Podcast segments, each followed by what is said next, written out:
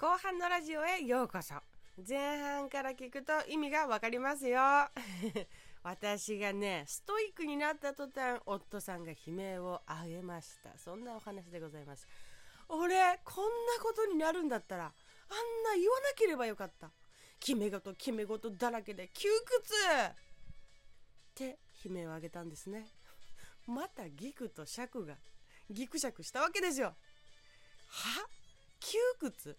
それ数日前の私が言いたいわねと思いましたよ。物は絶対に買うな。休みの日は朝起きろ。うんぬんかんぬんうんぬんかんぬん。私にね一方的に決め事をさせようとしていた自分はお主はどこに行ったんでしょうねと思いましたよ。でそこではっとちょっと気づいたことがありましてね。あ本当は違うことを言いたかったんだなと思いました。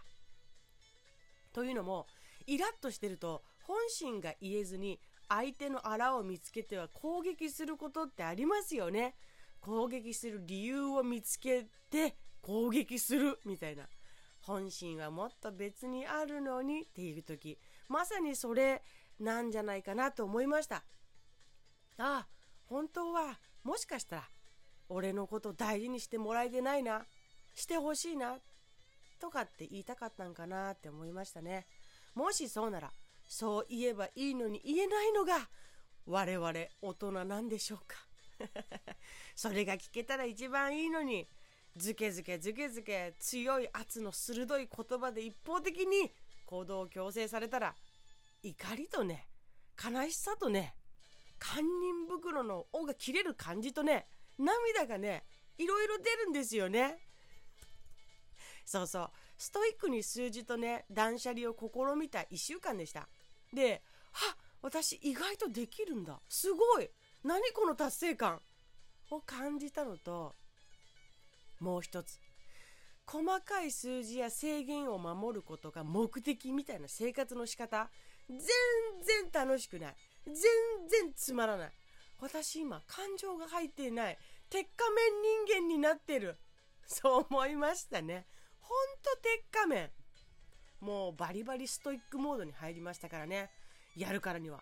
効率よく。無駄を省きましょう。だってすることならすることすることならとことんやるわよ。というような感じでしたね。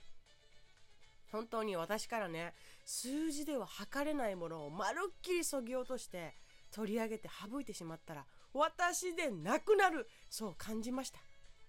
楽しさとかワクワクとか充実感とか気分が上がるものを私はすごく大事にしている人間でね、まあ、それを方向変換させて今回のことに至ったんですけどそぎ落として生活を成り立たせても私じゃない鉄仮面全く面白くない。でこの経験から大切にしないといけないものを自然と学びました。